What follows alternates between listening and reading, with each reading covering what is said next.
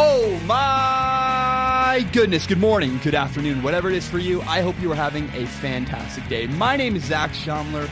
This is Strong Opinion Sports. Thank you so very much for tuning in. Today is Monday, January 29th, and I am so excited for today's podcast. I apologize first. I want to say this. I apologize for missing Friday. I don't like missing days of the podcast. Missing the episode on Friday was completely unplanned. I apologize if you missed the show. I did too. Uh, I try not to do that as often as possible. I don't know if you guys know this. My job, I work for Washington State University filming athletic games. So I filmed uh, a game on Friday. I worked another game operating a camera on Sunday. That's my thing. You know, I, I'm a guy with a dream. I work on one side of the camera filming. I would like to work on the other side of the camera doing things like this podcast, um, making money working in front of a camera. Doing strong opinion sports is my ultimate goal. I'd love to build this into a company. I want to start. There are two big stories today. Uh, you know the Blake, the Blake Griffin trade out of L.A. and I want to talk first about the Patriots cheating in the Super Bowl. So it came out today. This story really grabbed my interest. It came out today that Steve Spagnuolo, a well-respected, really good by the way, a really good defensive coach. He formerly was the last year he was the Giants defensive coordinator. He once was the Rams head coach. And back in the day when the Eagles last played in the Super Bowl, when the Eagles lost in the Super Bowl to the Patriots, by the way, in 2005, Steve Spagnuolo was the linebacker coach for the Philadelphia Eagles. And he talked today on Philadelphia radio um, saying that in the Super Bowl, the Patriots knew their defensive signals. And this is again before. This is before Spygate came out. So people are accusing the Patriots of cheating. Steve Spagnuolo said the Patriots knew our signals in the Super Bowl. They knew when we were blitzing. Um, and he said that the Eagles learned from this mistake. The Eagles needed to use more than one guy when signaling their defensive plays into the players on the field. When I heard this, I had two immediate reactions. I want to talk about both of them. One of them was, well, maybe the Patriots did cheat. And if the Patriots did cheat, what's next? The second one was, the Eagles' stupidity. And I want to start there. I want to start by talking about the Eagles' stupidity. So, I played high school football, I played a little bit of college football. In my high school program, not, not even college, in high school, we had five people signaling our plays to the players on the field. Five people signaling our plays because we knew stealing signals is part of football. Everybody does it, it always happens. And we're like, we're going to guard against that. We're going to have more than one person signaling our place. For example, if you saw a guy hold up the number one, and every time he held up the number one, a player ran a slant, which is a type of route if you don't know. If every time a guy held up a one, one of the receivers ran a slant, we would know as a defense, well, hey, they're holding up a one, they're going to run a slant. You'd prepare for the slant coming next. Stealing signs, again, is part of football. It happens. And I cannot believe a professional football team in the Super Bowl would only have one person signaling plays. That's ridiculous. That's stupid. That's dumb. I, I just, it's like, what? This is the NFL. This is the big boy league. Guys are doing this in high school, and you, an NFL franchise, can't make that happen. That seems absurd to me. By the way, it's also funny. This is not point two, but it's funny. People are saying, well, Tom Brady knew when we were blitzing. Maybe they just, maybe Tom Brady's just good at reading defenses. Did you ever consider maybe Tom Brady's just really good at reading defenses. He said Tom Brady was getting rid of the ball and throwing it really quick when the Eagles were blitzing. Again, how about we give Tom Brady like a little bit of credit? Maybe they weren't just stealing signals. Maybe they actually are good at reading defenses. Just pointing out. My point is, let's assume, okay, let's let's assume then that maybe the Patriots did cheat. Maybe the Patriots were totally wrong. They were stealing signals. They were using they were filming and stealing signals. Let's assume the Patriots did that for the sake of the argument. So what? So it's done. What's done is done. It's over. Remember when Reggie Bush won the Heisman? And do you remember when the NCAA came in and took his trophy away? Said you your your Heisman trophy's revoked, and USC lost their national championship.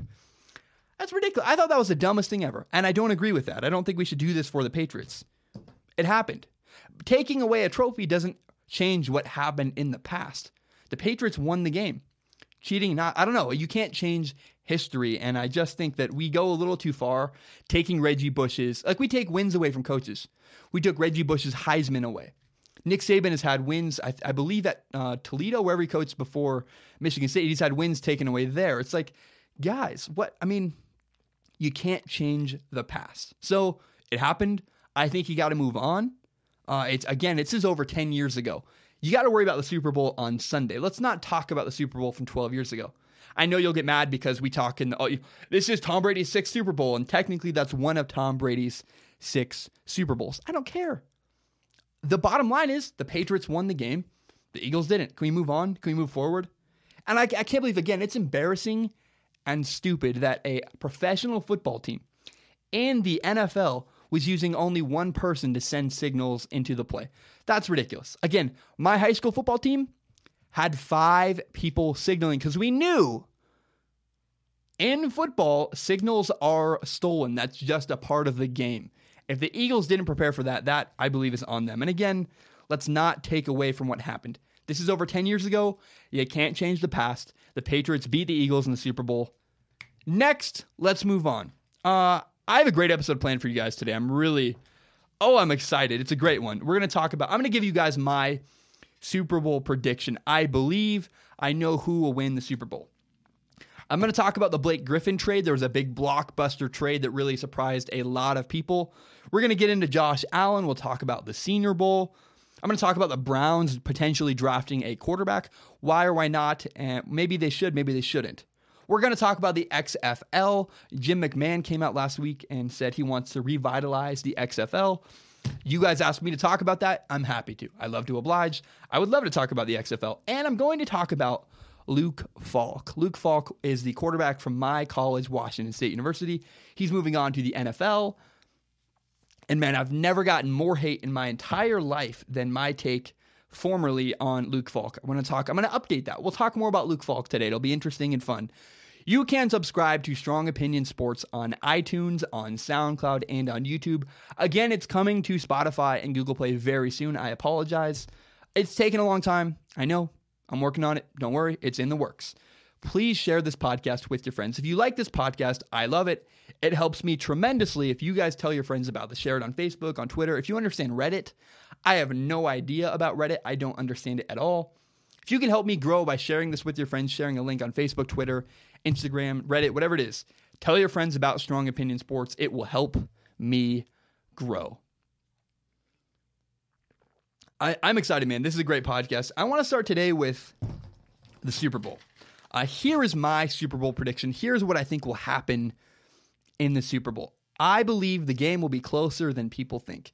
Everybody's talking about the Patriots are great, the Eagles don't have a great quarterback. I don't care. This game is going to be a close game. The Patriots always have close games in the Super Bowl, and I think this is actually a more competitive game than people believe. I also think that the Eagles will get pressure on Tom Brady early in the game. Tom Brady is going to get knocked around. He's not going to be perfect and pretty in the beginning of the game. Now, my other thought about this is that Nick Foles is a complete wild card. Nick Foles, the replacement quarterback for the Eagles, we don't really know what he's going to bring. I have an idea what he's going to bring, but we don't really know. He's an absolute wild card. Now, similar to the Jaguars game, uh, two weeks ago we saw the Jaguars and the Patriots play. I believe this game will come down to one possession. And if it does come down to one possession, I believe that the better coach and the better quarterback will win the game.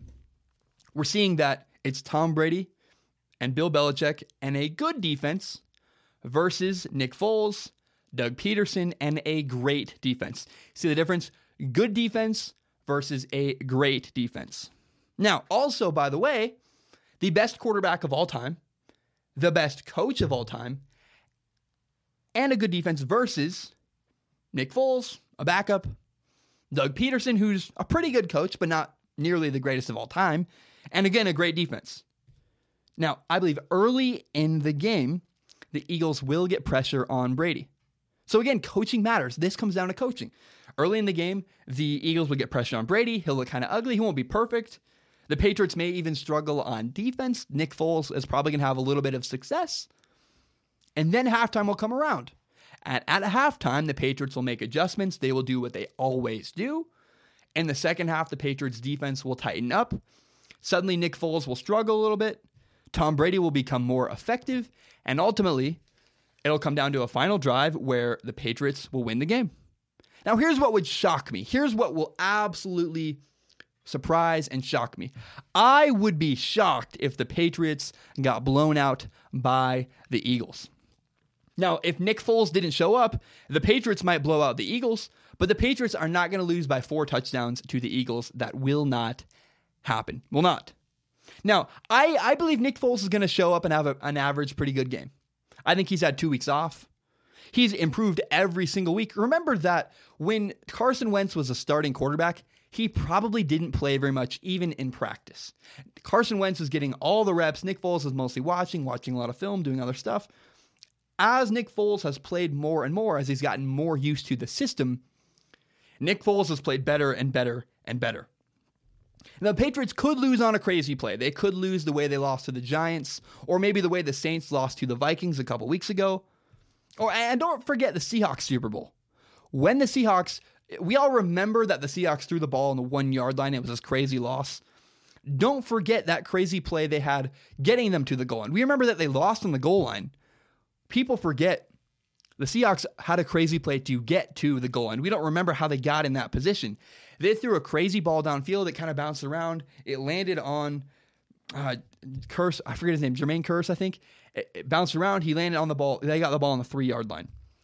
A crazy play could end this game. That could be how the Patriots lost, and that is the only way I see the Patriots losing this game if they if they had a colossal mistake. Because the Patriots will not embarrass themselves. They're not going to lose by three touchdowns. They're not going to make something. They're they're well coached. They make smart decisions. Unless they miss a field goal, they're not going to lose on a crazy play.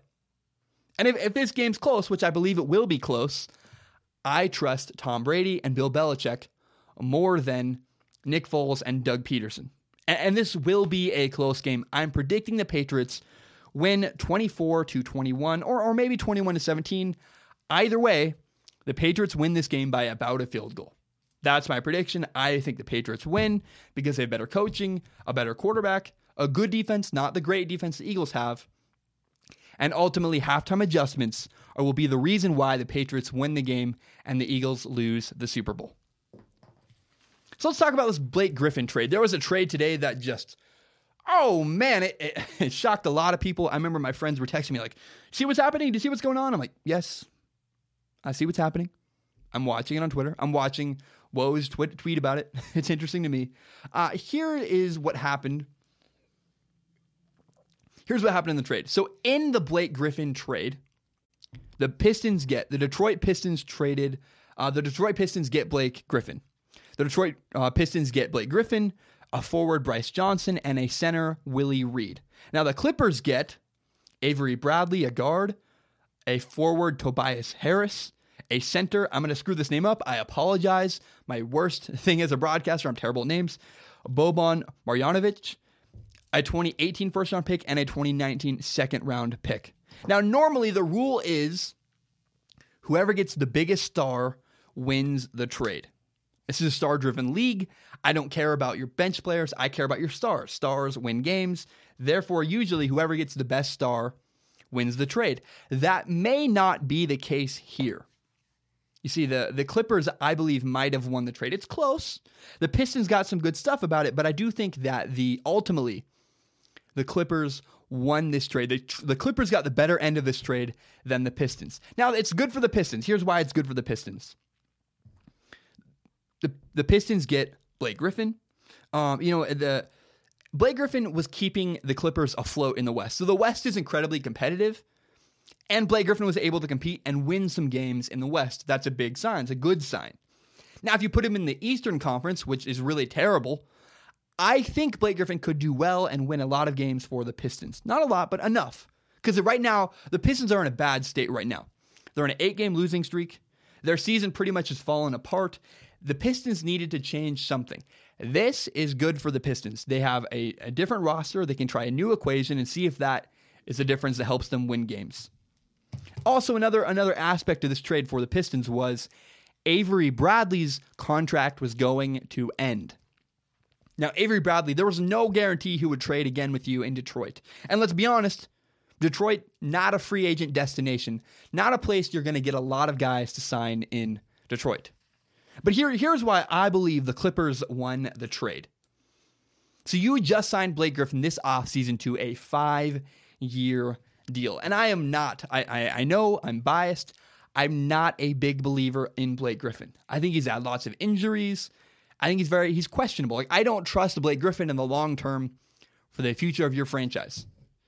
So, so when you when the Clippers signed Blake Griffin to a five year deal, I was like, uh, I don't know that that's a great move. I really don't. Now it's also good for so they got rid of the horrible Blake Griffin contract. The Clippers also get Avery Bradley. Avery Bradley's highly regarded. Now, Avery Bradley's contract is up at the end of the season. He will be an unrestricted free agent. But you do get a couple months to show him around LA. You can acquaint him with the Clippers. If you're going to sign Avery Bradley, this is your best chance because you can. Sh- I mean, how better an opportunity to show someone about your franchise than just having them on your team, giving them a couple months to try it out? They may be re signed. Similar to what the 49ers did with Jimmy Garoppolo. We'll take him, we'll show him what we do, we'll try to keep him around. So I think you have now a better chance of signing Avery Bradley than the Clippers ever would have had before. You also, the Clippers get Tobias Harris, a really good forward. He's he was in the All-Star conversation. He's a great player. He's really good. Everyone highly regards him. They really really like Tobias Harris. So this is good for the Pistons. They get a big star. They have him on a 5-year deal and they can shake up their roster. Maybe the Pistons of Detroit, maybe the Detroit Pistons needed to make a change and they might win games this way. And then the Clippers got the good end of this because they got rid of the bad Blake Griffin contract. They get two young guys, they get a bunch of draft picks, and they have a higher chance now of signing Avery Bradley than they would have otherwise.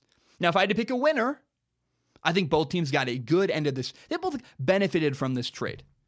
But I do believe the winner of this trade is ultimately the Clippers. The Clippers are in reboot mode. They have draft picks, they have young players, they still have a couple assets they can move. The Clippers are on the good end of this trade. They really won this trade. The Clippers won the Blake Ingram, the Blake Griffin trade. The Clippers won the Blake Griffin trade. And now, by the way, I think Blake Griffin horribly lost. If we had to gauge sunshine, I would say Blake Griffin really completely lost this trade. Imagine moving from Los Angeles to Detroit. No knock on Detroit. I'm just saying, sunshine alone, I would rather live in Los Angeles. Just pointing out. My name is Zac Shomler. I'm going to take a short break. When I return, I'm going to talk about Josh Allen going to the Cleveland Browns. We're going to talk a lot about college quarterbacks. I'm going to go in depth on Luke Falk. I, I got a lot of hate. Last time I talked about Luke Falk, I mean, that, that's my most hated video on all of YouTube. Everybody hates that video. I'm going to go in depth about Luke Falk. And later, I'm going to talk about the XFL. I'm going to go more in depth about the Cleveland Browns. You can subscribe to Strong Opinion Sports on iTunes, on SoundCloud, and on YouTube. You can find the full entire hour long podcast on YouTube. You can also find my best, most interesting clips on YouTube. Tell your friends about Strong Opinion Sports. Help me grow the podcast by sharing the link to this podcast on Facebook, on Twitter, on Reddit, maybe on Instagram, wherever it is. Help me grow Strong Opinion Sports by sharing this with your friends. My name is Zac Shomler. I will be right back. All right, I want to talk about the Senior Bowl. The Senior Bowl this year is very, very interesting. Normally, playing in the Senior Bowl does not matter at all. It doesn't. It's it's nothing because you get to practice all week, have NFL scouts watch you, you get to work with NFL coaches. The game itself at the end of the week doesn't really matter. It's more about getting to hang out with the players and getting to hang out with the coaches and show what you have all week in practice. Doing the doing well in the game doesn't necessarily mean you're going to be great in the NFL. It doesn't really mean much of anything. Now doing bad, well, even playing bad doesn't really matter. You don't you don't know who you're playing with. You've never worked with these receivers. You're working in an offense you've never played in before. We all know that the Senior Bowl is kind of eh, doesn't really matter. For example, Baker Mayfield went three of seven for only nine yards passing. This does not really hurt Baker Mayfield. It's pretty neutral. It's like, well, we saw him all week in practice. We know who he is. His play does not deter us from possibly drafting him. I mean, Luke Falk didn't even play in the Senior Bowl, and it's like, eh, no big deal. He's fine. Now, you want to do well. You always want to do well. Anytime you play in a football game, you want to impress people and do very well. Like Mike White uh, for Western Kentucky, I'd never heard of him until this game. Or Kyle Lauletta from Richmond. That's even, I, I knew Mike White. I'd never heard of Kyle Lauletta from Richmond. Nobody knew him. He did well. He grabs your attention. So Josh Allen is interesting because in the first half of the the pretty meaningless, for the most part, the Senior Bowl doesn't matter at all. Josh Allen was only two for five passing. He had 14 yards, and he ran for another 16 yards. Yeah, it's fine. Doesn't hurt him. It's pretty neutral. No one cares. We saw Josh Allen all week in practice. Hey, the dude's a stud. It doesn't matter. Now, it's interesting at halftime of the Senior Bowl, James Jones criticized Josh Allen. He criticized him, his competitiveness. He said that he kind of looked overwhelmed by the moment. He was sheepish and overwhelmed. Now, in the second half, ba- Baker Mayfield left. So the halftime comes around. Baker Mayfield says, "Look, I was two, I was three for seven. It's fine. This game doesn't really matter." And he just left the building. He went to find his flight. He completely left uh, Mobile, Alabama. Now, Josh Allen came back in the game. Josh Allen said, Look, I did not live up to my standards. I want to do better. Josh Allen came out in the second half. He had a good drive, he had a fourth down conversion. Ultimately, Josh Allen had a great second half. He threw for two touchdowns. He looked really sharp in the second half. It was impressive, and it was like, wow, you did not need to do that. That's pretty cool. He, he overall finished 9 for 13 with 158 yards passing. It was impressive. Like, he really did do a good job. So Josh Allen completely won the Senior Bowl. But why? Was it just because Josh Allen played well? No. Josh Allen did not have the best Senior Bowl of anybody else because he played well. Josh Allen showed heart. Josh Allen showed he wanted to prove himself. When he did bad, he said, I want to do this again. I'm going to take a risk, I'm going to take a stand, and I'm going to do better than last time. Now, it's interesting. I said the Browns shouldn't draft Josh Allen, and not because I don't like him.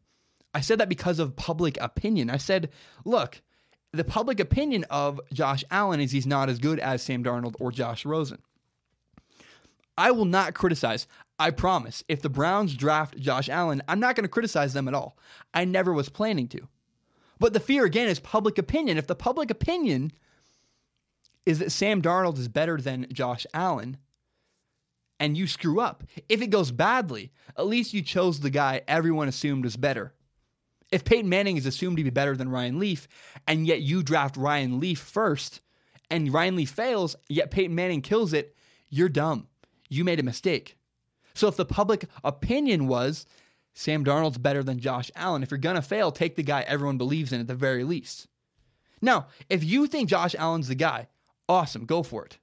Josh Allen's undeniable. I do like Sam Darnold more, but my fear again is public opinion. Now, this is great for Josh Allen because Josh Allen has now swung public opinion in his favor. The theory is now, well, we didn't see Sam Darnold. We haven't seen Sam Darnold for a long time. He had a bad game against Ohio State. And now, hey, Josh Allen won the Potato Bowl. He killed it at the Senior Bowl. Todd McShay saying good things about him. All this stuff public opinion is swaying towards Josh Allen.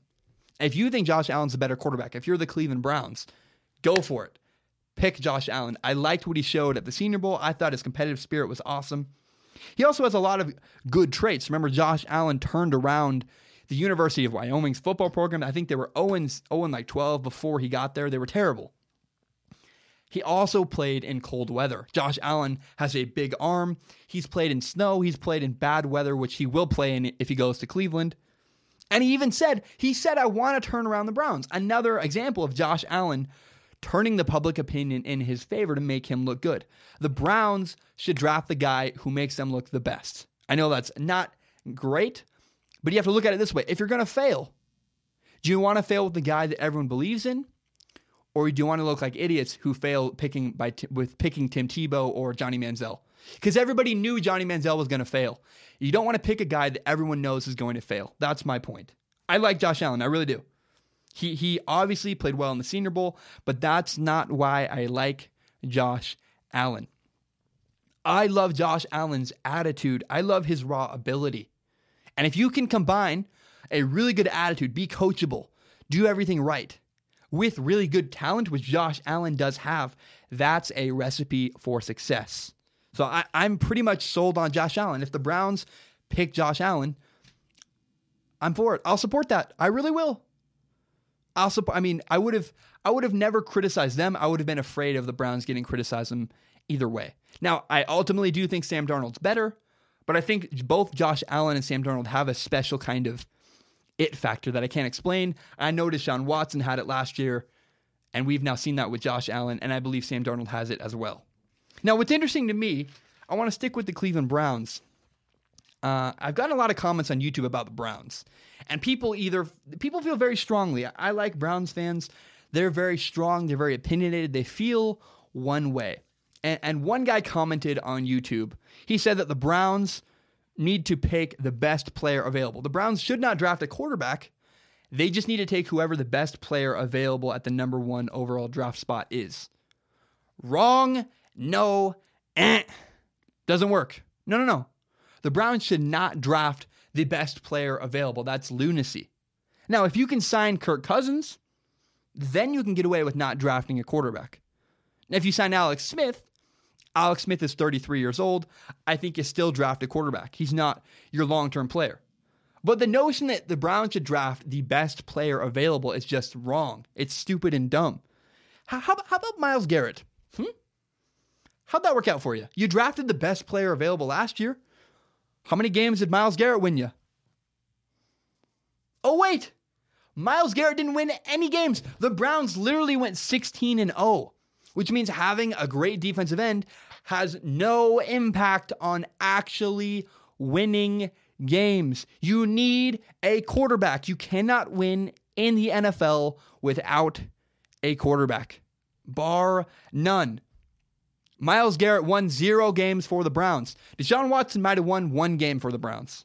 One game.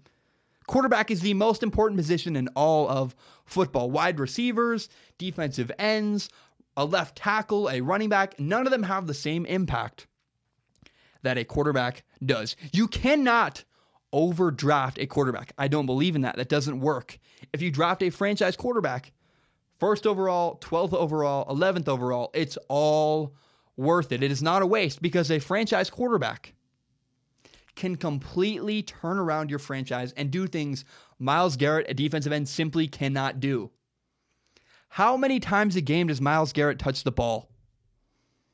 He doesn't. Maybe once if he gets a tip. Myles Garrett has very little impact on a game. He's a great player if you, he, he makes your defense better.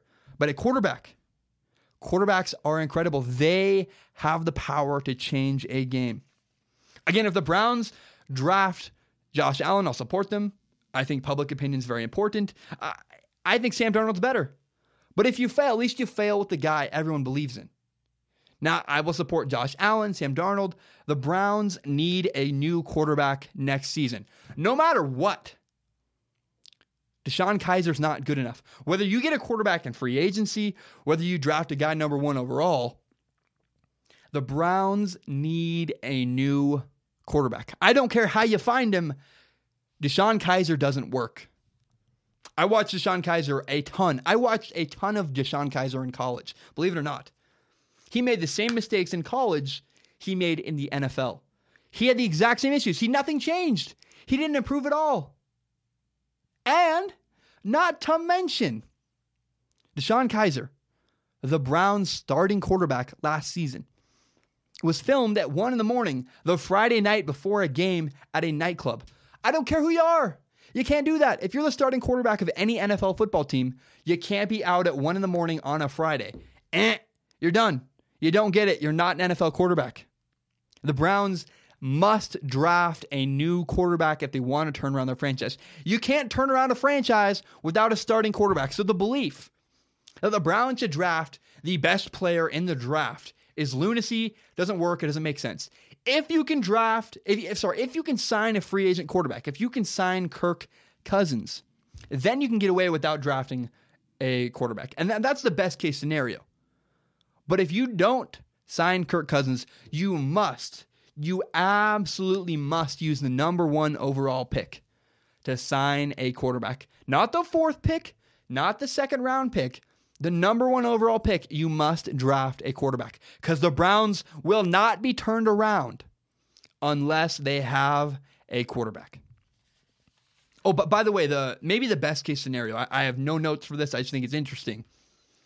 I, I heard a theory. I was, I was reading Peter King on Twitter. He talked about how it's possible that the Buffalo Bills will trade their two draft picks to get a first round pick. if you can, if the Cleveland Browns can sign Kirk Cousins, then I think you do make a trade with the Bills because the Bills have the number 21 overall pick and the number 22 overall pick. You trade your fourth round, your number four overall pick for the number one pick, for the 21 pick and the 22 pick. You can trade your fourth overall pick, the Cleveland Browns can. If you sign Kirk Cousins, then you have a quarterback. Sign your fourth overall pick with the Bills to get two more first round picks. Then the Cleveland Browns would have Kirk Cousins, a free agent franchise quarterback, and three first round picks. If you can't turn around a franchise with a with an acquisition of a franchise quarterback and three first round picks, you're inept. You can't make it happen. I think that would be a great scenario for the Browns. And then the Bills would get a quarterback, and that'd be interesting too. So again, the Bills have two first round picks. If the Browns can sign a quarterback, trade your fourth overall pick, your second of your first round picks with the Bills, get two more picks, and then you're in business, man. Then you have a quarterback, you have Saquon Barkley, and probably two great defensive guys. That is how you turn around a franchise right there. I want to shift now to Luke Falk. Um, I I, t- I made a video about Luke Falk. Everybody hated it. I made a video about Luke Falk, and everybody was angry, and I understand why. You know, I, I understand people don't like when they're critical, when other people are critical of things you love. You guys get offended. That's fine. Um, I want to be very clear. Luke Falk is my favorite player in the NFL. The minute he signed to an NFL team, he will be my favorite player in the NFL, bar none. Until he's done in the NFL, Luke Falk will be my favorite player in the NFL. I love Luke Falk. I- am biased. I go to Washington State University where Luke Falk went. My reason, though, is nothing to do with football. Um, you may or may not know, my younger brother committed suicide two years ago. And the way Luke Falk has talked about suicide, I uh, I, I just got to say it's it's impressive. He's been incredibly vocal. He's been saying suicide is an issue we need to talk about. I I love Luke Falk forever. Luke Falk is my guy. Um, I believe in him. I I don't. I love him. He's my favorite NFL player. And you can love something and be critical. I love the company Nintendo, and Nintendo Switch is one of my favorite game consoles. They made a new thing called the Labo, which makes no sense. It's like a paper folding. I don't know how it works with video games. Not for me. I can love one thing and yet still be critical of it. I can love Luke Falk and still be critical of Luke Falk. I don't mean to offend anyone. I love Luke Falk. He's my favorite quarterback. I really do. I think he's awesome. I want to dive deep into it because I think you guys have, with very fairly, give me a lot of criticism for my opinion on Luke Falk. So I want to somewhat defend myself and also just get into it. Uh, again, I made a video called Luke Falk is not an NFL quarterback. A pretty out there title, I understand. Um, and the reason you guys hated this video the most was I talked a lot about presence, and people hated that. So that's fine. We'll, remove presence. Maybe leadership and presence has nothing to do with being quarterback. Let's talk about football. Luke Falk broke a ton of records at Washington State University. He's the Pac 12's all time leading passer. And I think it's interesting the guy whose records he broke, Luke Falk, is now the leading passer in the Pac 12. Before him was Sean Mannion. Sean Mannion out of Oregon State had all the records previously. And when he came out, nobody defended him. Nobody said Sean Mannion's the next great NFL quarterback. Sean Mannion's a backup. And that's pretty much what Luke Falk is. Sean Mannion is a number two quarterback. He's backup to Jared Goff. He's not terrible. He's not bad. He could be something someday. But right now, Sean Mannion's a backup. Or another comparison is JT Barrett. JT Barrett, the best passer in the history of the Big Ten. A, a, conference that gave us Tom Brady, Drew Brees, Russell Wilson, Kirk Cousins, among so many other quarterbacks. JT Barrett is the best of all of them statistically. Yet nobody's defending JT Barrett. Nobody's saying, why are you calling JT Barrett a franchise quarterback? What? Statistics don't matter. And, and, to be quite frank, I, I love, and I'm going to get into a minute. I'm going to talk in a minute about why I love Luke Falk and why I think he has some traits that could make him a great quarterback. But to be quite frank, Luke Falk absolutely disappeared last season in two different games. Against Cal and against UW, he was non existent. And he was bad against Arizona. He got benched. He was bad against Boise State. He was also benched. you can't dispute that. Luke Falk got benched in two different games his senior year. The best quarterback in the history of the conference got benched twice. Now, I wonder, I really legitimately wonder, how much is that Mike Leach is hard to work with, and how much is that his play? I, I don't really have any idea. I'm not in the locker room. I don't know. But I saw something uh, that just blew me away. It was, um, I, you know, it really, it Luke Falk won me over. I was really impressed. Go watch Luke Falk's Senior Bowl interview. I've never seen anything like it because we watched i watched luke falk's every I'm, I'm, times i even filmed his interviews after games i would watch live his interviews and luke falk i don't know he never like go watch go watch the usc post game luke falk against usc had an incredible win they won at the end of the game they beat uh, top ranked usc last season and if you watch the post game interview luke falk's pretty like yeah it's fine it's good he doesn't seem into it not excited after winning the biggest game of his life it's like eh, it's fine now if you watch, in contrast, you watch the Senior Bowl interview Luke Falk gave. I've I've never seen a guy more candid, more honest, more real. I was like, I was shocked. I was blown away. And you watch every quarterback, and they're clearly trained to say the right things. You, you know, Josh Allen's like, and then he answers. Baker Mayfield's being very careful, being very smart with every answer he gives. And yet Luke Falk was like, this is my answer. Bam, bam, honest, real, to the point, presence. I was like, wow, I've never seen this before. I criticized Luke Falk's presence. And yet, in the Senior Bowl interviews, I've never seen an eagerness. It was just like, I don't know. It, it's possible maybe that leaving Washington State, getting away from Mike Leach, has now kind of set Luke Falk free. Maybe he's a different media personality than we've ever seen before. Uh, more likely, I think this. When my brother died my freshman year of college, it changed me completely. It changed everything about me. It really did. And I think it's, I, mean no disrespect. I think it's possible, though, that Tyler Hilinski's death um, is a completely life altering moment for Luke Falk.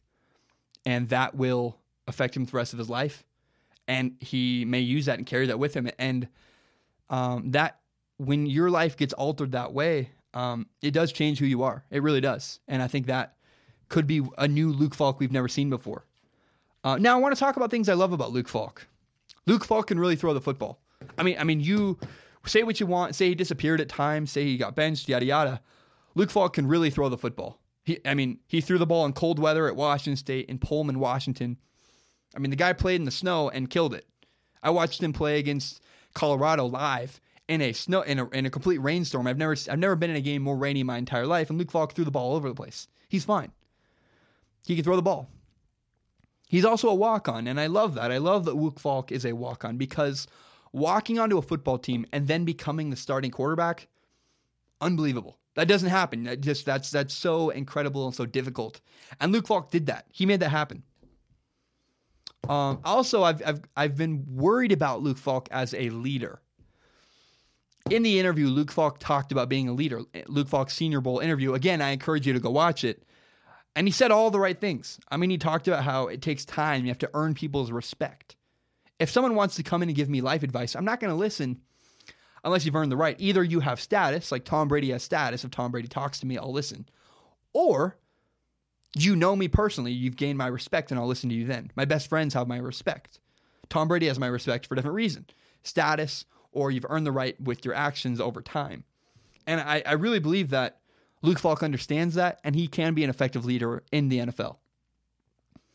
Now, someone got upset that I compared Luke Falk to Tom Brady. They said, How can you say that you don't believe in Luke Falk and then compare him to Tom Brady? Look, there's one thing that's undeniable. Watch Tom Brady in the pocket. Watch the way Tom Brady throws the football, and then watch the way Luke Falk throws the football. It's identical. Clearly, very clearly, Luke Falk has studied Tom Brady and tried to emulate the way he moves in the pocket. Also, very similar to Luke Falk, Tom Brady was benched in college. So it's very possible, I think, that Luke Falk could absolutely make it happen in the NFL. It, it really could. Not anytime soon. Sean, Man- Sean Mannion's a backup, right? It's going to take Sean Mannion time. Luke Falk is going to be a backup for a while. but he could absolutely be an NFL quarterback. He overcame being a walk on at Washington State.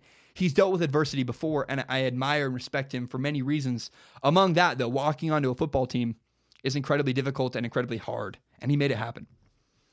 His best bet, I believe Luke Falk, and I'm, I'm calling my shot right now. The Patriots will draft Luke Falk. It's a great scenario for Luke Falk. He can learn from, I mean, Luke Falk's favorite quarterback is Tom Brady. You can, he can learn from Tom Brady. There's no rush. He can take his time, get ready, and then eventually replace Tom Brady. It's possible. That could happen.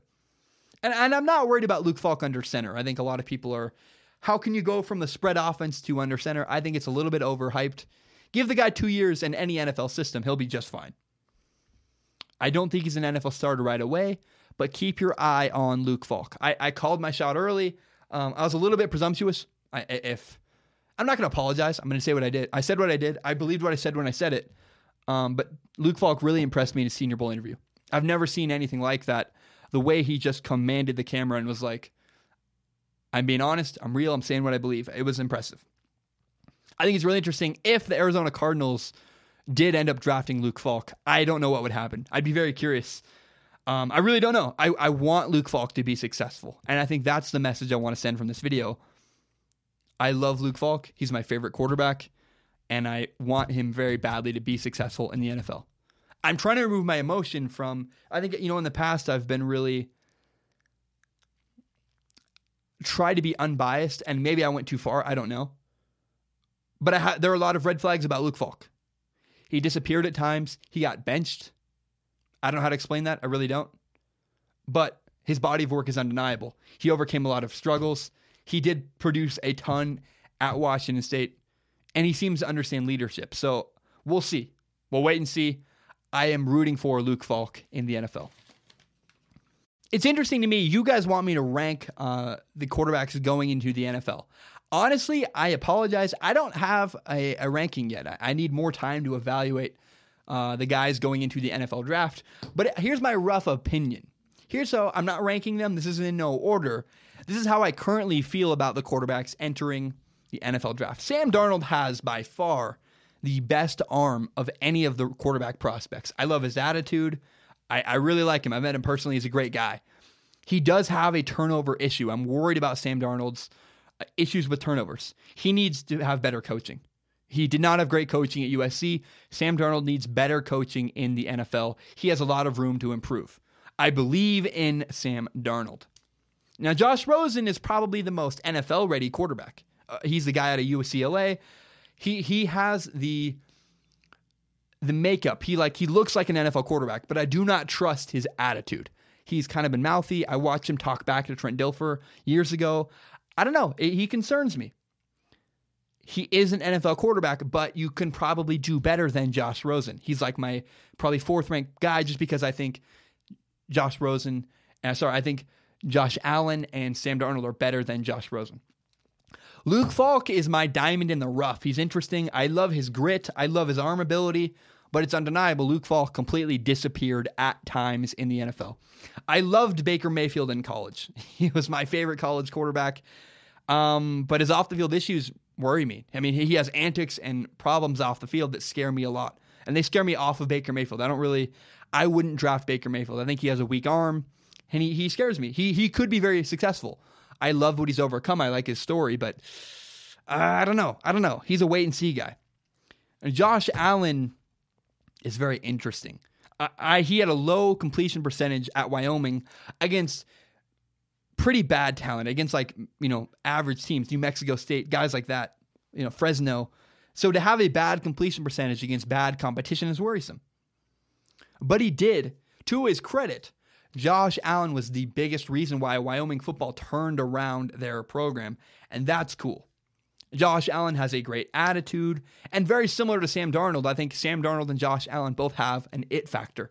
I don't know how to explain it factor. I know that Deshaun Watson last year had the it factor. It's when it matters most, you rise up to the occasion and you make it happen. We shall see. I don't know, but that's how I feel roughly about the quarterbacks entering the NFL draft at this moment. I'm going to take a short break. When I return, we're going to talk about the XFL. We're going to talk about Kyrie Irving, and I'm going to talk about Todd Haley becoming the offensive coordinator of the Cleveland Browns. I talked about it last week. I'm going to revisit that and kind of update you guys on my opinion. You can subscribe to Strong Opinion Sports on iTunes, on SoundCloud, and on YouTube. You can find the full entire podcast on YouTube. You can also find my short, best, most interesting clips. It will be coming to Spotify and Google Play very, very soon. Tell your friends about Strong Opinion Sports. Help me grow by sharing this podcast with your friends. If you like this podcast, share a clip on iTunes or share a clip on Google, on what am I talking? Facebook or Reddit or Twitter, whatever it is. If you like Strong Opinion Sports, share this with your friends. Help me grow by telling your friends about Strong Opinion Sports. My name is Zac Shomler. God, I need a break. I need a breather. I will be right back. All right, I want to point out the NFL just had their version of an all star game, the NFL Pro Bowl.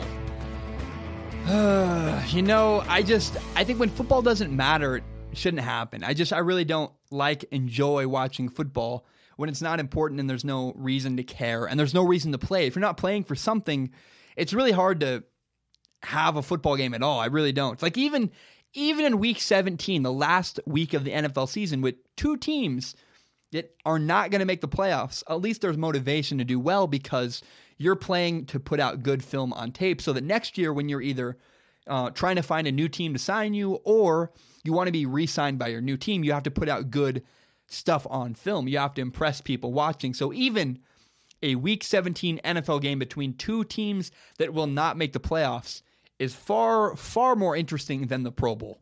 Like the Pro Bowl's a joke. I just, I don't know. I watched for an hour before work. I, uh, I watched until uh, right before Rus- Russell Wilson apparently got in. I, I stopped watching because I went to work at the basketball game I was filming. I just don't really enjoy it. I just like, eh, it's not not interesting to me. I'd be very curious. I don't know if the Pro Bowl is cost effective, I think that would be interesting. As long as you're turning a profit and you have players that are willing to play, like maybe maybe keep the Pro Bowl. Like if if your ad revenue is big enough, it justifies itself. Leave the Pro Bowl, fine. I know that I don't know I would want to play. Um, I, I don't know. I like the Patriots. I've noticed you've never. I don't. I can't remember the last time Tom Brady played in the Pro Bowl. Maybe it's because he's he's in the Super Bowl every year. Um, I, I, don't know. I mean, I, re- I recall there was a video of Tom Brady saying he was teaching a kid how to throw at the Pro Bowl. Maybe he does go. I don't know. I just think it's interesting. Should the Pro Bowl exist? Eh, I don't think so. I don't know. I would rather watch. I would rather see a list come out. You know, these guys. These guys are named to the Pro Bowl, and they're the NFL All Pro team. That's what should happen. I don't. We don't need an All Star game. I just. We already have enough football. Do we need more? Like, not really. I just. I'm not in favor of the Pro Bowl. Um, but I do want to think more about it. I'll do more research and get back to you guys on Wednesday. Should the Pro Bowl exist? I don't know. Uh, I do have a good guest coming on Wednesday, by the way. My friend Lara is coming over to talk about the Super Bowl. She's awesome. She's a great broadcaster. That'll be a really fun episode. You guys will love Lara. Let's talk about the XFL. You guys asked me to talk about the XFL, and I think it's very interesting. When I first found out that the XFL uh, was planning to make a return, my first question was, why? Like, why? We already have a ton of football. We don't need the XFL. It's like I just don't care. I don't I don't I don't want more football. It's just like nah, I don't know. Like we already have a big problem with the level of play in football. We're watching there is so much bad football televised in college. And This is what drives me nuts about college football. We watch bad technique, bad coaching, and all around bad football. I don't want more of that. I don't want more bad football televised. I like watching football at the highest level. I like watching the NFL. That's my favorite, by far, my favorite type of football. Um, I just, I don't know. We don't need more football out there. I really don't believe that. We already have so many leagues. So much is televised. If you if you want another league, go play in this. Like Johnny Manziel's going to CFL. That's interesting to me. I want if I'm going to watch Johnny Manziel, I'll find him on YouTube playing for the I don't know, the, the Rough Riders. I think that's a team in the CFL. I don't know. I just, I don't care. I don't want the CFL. I don't need this. Now, my question is can you get people to watch? Maybe I'm not interested in the, C- in, in the XFL. Maybe people are. Maybe there are people who are curious about the CFL. But I think most people are in the same boat as me where people feel like let's hold back. Let's wait and see. Can't let's we'll see can the XFL prove that its existence uh, can last? Because I think then they can do that, right? Then people like me might start watching. In three years, if the XFL is still around, oh, maybe they are legit. Oh, they just signed a really good player? Huh, I'll take notice. But until they prove themselves, I don't care. See, Jim McMahon, the guy at the top of the XFL, needs to look at the XFL as a long term investment. Very similar to the way the 49ers operate. The 49ers said, look, we're going to pay John Lynch and Kyle Shanahan for six years. We'll give you guys six years to build something. And if after six years you can't make it happen, there's no progress, we're going to pull the plug.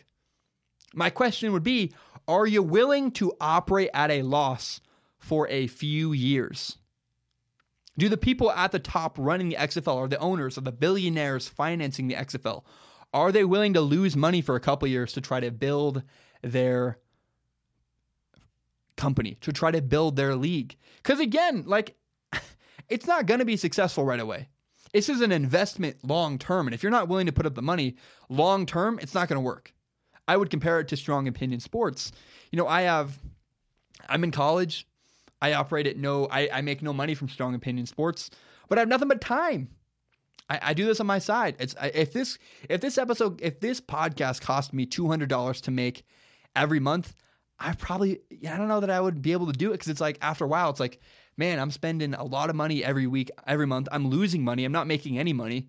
Then it's not worth it. And I don't know I, I don't know. I, I love what I do but it, is it I don't know. I'd, I'd have to answer my I'd have to ask myself a really tough question. Is this worth doing when it's not cost effective? And you're gonna have to ask the same question if you are the, the executives of the XFL. Can you lose money? And are you willing to do that for a couple of years to try to build your audience? Like, how much time and how much money does, does Vince McMahon have? I said Jim McMahon, I meant Vince McMahon. I apologize. And even then, even if you, as Vince McMahon, I think he is owner of the WWE, I believe, even then, if you are patient, if you give it four years, if you're willing to invest a lot of time and a lot of money into the program, even if you're four years in, you still have to give us a good, interesting product. So patience may not be enough. You need a lot of things to go right. I am not a believer in the XFL. Do I think the XFL will exist? Do you think do I think the XFL will succeed? Prediction? No. no way. I, I really don't. Um, I you know I screwed up Vince McMahon. I meant to say Vince McMahon. I, I messed up his name. I apologize. But if that's what makes you angry about this video, you're kind of missing the point. All right. Uh, so the XFL will not be successful. I want to talk about uh, Kyrie Irving. One of my first videos I ever made, I was criticizing Kyrie Irving uh, for asking to be traded away from the Cleveland Cavaliers. I called, I believe I quote, I called Kyrie Irving ungrateful. I said, How can you leave a chance to win a title? How can you leave LeBron James to go to the Boston Celtics? Now, since my first video, I've grown and changed quite a bit as a person. Um, I think I've learned a lot. And upon reflection, I believe Kyrie Irving did what was best for him, and I support Kyrie Irving's decision to leave Cleveland and go to the Boston Celtics. So let's look at where Kyrie Irving is right now. Right now, Kyrie Irving is number one in the Eastern Conference with the Celtics. He has Brad Stevens, the best young coach in all of the NFL. And Kyrie Irving has hope for the future. The future is bright in Boston. Kyrie Irving has a lot to look forward to in the next couple years with the Boston Celtics. Now, if you stay in Cleveland, if Kyrie Irving had decided to stay in Cleveland this season, he probably would have competed for a championship this year with the Cavaliers. But then LeBron James would have left. See, how I would have had one great year with LeBron, and then he would have left. And then what? Then you're in Cleveland, and Cleveland's an absolute mess. See, I respect what Kyrie Irving did, and I learned a big lesson from this. Kyrie Irving took the future into his own hands. Let me ask you a question, a hypothetical. Would you rather get in the into someone else's car, get into someone else's car and have no idea where you're headed? Or would you rather drive your own car, get in your car that you own, you're driving, and you know where you're going? I would be driving my own car. I want to control my own destiny. I want to be in control of my life. And I can't blame Kyrie Irving for wanting that at all. You know, my dream is to have my own company making videos for myself. I don't want to work for ESPN doing sports radio. I don't want to work for Fox Radio. I want to have my own podcast with sponsors and do my own thing because I want to drive the car. I want to be in control. I want to say what I want to say. I don't want to be, be beholden to sponsors or this or that or have a corporate overlord. I want to say what I want. And the corporate overlord for Kyrie Irving, that was LeBron James. So I respect, I understand why Kyrie Irving left Cleveland. He wanted to drive his own car. If something was going to change for Kyrie Irving, he wanted it to be his choice that he was in control of. I respect Kyrie Irving. I, I have changed my opinion on this. I, I think Kyrie Irving is better off now, even now, even though he may not even beat the Cavaliers and compete in the finals. Kyrie Irving is better off now than he would have been if he stayed in Cleveland. By the way, what if the Cavaliers lost to the Celtics? Like, what if some miraculous way Kyrie Irving was able to pull off uh, the defeat of the Cavaliers? Like, what if the Celtics could beat the Cavaliers in the Eastern Conference playoffs? oh, oh, I'm rooting for that. I don't know. I, I love LeBron, but that would be pandemonium. Oh my goodness, what would we say? What would we say? I mean, LeBron haters, people that don't like LeBron would rejoice. They would be, oh, yes, they'd be so excited. And I love LeBron, I really do. But I root for storylines, and that's a great storyline right there. I mean, the finals would be terrible. The NBA finals, the Celtics and the Warriors is a blowout, not even interesting. But what would we say about LeBron James? If some way miraculously LeBron James was not able to beat Kyrie Irving in the Eastern Conference Finals, or maybe just the regular Eastern Finals, Eastern playoffs. I don't know. What would we say? Like, what would be the future of LeBron? Like, what would we debate? I don't know. I, I just know that that's a storyline that could happen. The Celtics could beat the Cavaliers. I think it'd be interesting. I love LeBron, but man, if Kyrie Irving beats LeBron James in the playoffs, oh man, I, I root for interesting storylines, and that is an interesting storyline all the way. All right, last thing I want to talk about today. I talked last week about Todd Haley. I said that Todd Haley was hired by the Cleveland Browns. I called this an absolute mistake. I said I don't like it, it was wrong. And I'll be honest, I still don't love it. I really am not a fan of Todd Haley. I don't think this is a great hire for the Cleveland Browns. Hiring Todd Haley as your offensive coordinator scares me. I mean, he's a rigid guy. He doesn't get along with Big Ben. He's been in multiple bar fights, which is a huge red flag to me. I don't like that at all. But you got to point out who's better. There's not a lot of options. There's not a lot of people better than Todd Haley. And that's a very fair point, a point I respect. And not to mention, Todd Haley's had some success. So I was very critical of the Browns uh, signing Todd Haley to be their new offensive coordinator. I got to admit, it's not the best move, but there's not a lot of other better moves out there. So I do. I wanted to revisit that because I, I want to have kind of a rebuttal and I wanted to change my mind a little bit. I'm not excited about Todd Haley, but I don't know what else they could have done better. So I, I do support that move. And I do want to point out Sam Darnold or Josh Allen, whoever the Browns have next year at quarterback, they will be more coachable than Big Ben. Big Ben is a Hall of Fame quarterback, has tons of experience. Whoever the Browns quarterback is next year, I hope he's willing to get yelled at and he's coachable. If you're willing to do that, Big Ben was not, but Josh Allen, Kirk Cousins, Sam Darnold, all those guys are, I, I believe, highly coachable. They will listen to Todd Haley. They will listen to him yelling. They'll listen to his rigidity.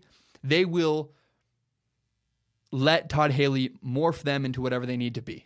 So I don't know. I'm not a huge fan of Todd Haley, but I think that it could work with Todd Haley in Cleveland. It's the best chance they got. Like who else are you gonna hire? I don't know. So it's not the worst hire in the world. I, I I made it seem like it was. I don't know. I just I think it's it was worth revisiting because I did change my opinion on it slightly. My name is Zac Shomler. This has been Strong Opinion Sports. Thank you so very much for tuning in. I really appreciate it. I love that you guys listen to my podcast. You can subscribe to Strong Opinion Sports on iTunes, on SoundCloud, on YouTube, very soon, Google Play and Spotify. Help me grow this podcast by telling your friends about it on Facebook, on Instagram, on Twitter. Post this podcast on Reddit. Please, I don't understand how Reddit works and I want your help. Um, help me grow Strong Opinion Sports by telling your friends about it. My name is Zac Shomler. Once again, thank you so very much for listening. I hope you had a great day, and I will talk to you guys again. The podcast will probably post uh, after midnight on Wednesday because Lara's coming over. That takes a lot longer to edit those multi person podcasts. So look for the podcast uh, Thursday morning, very after midnight, after midnight, um, Wednesday night. So early Thursday morning. The next episode of Strong Opinion Sports will post. My name is Zac Shomler. Thank you so much for listening and have a great day, everybody. But um bum bam.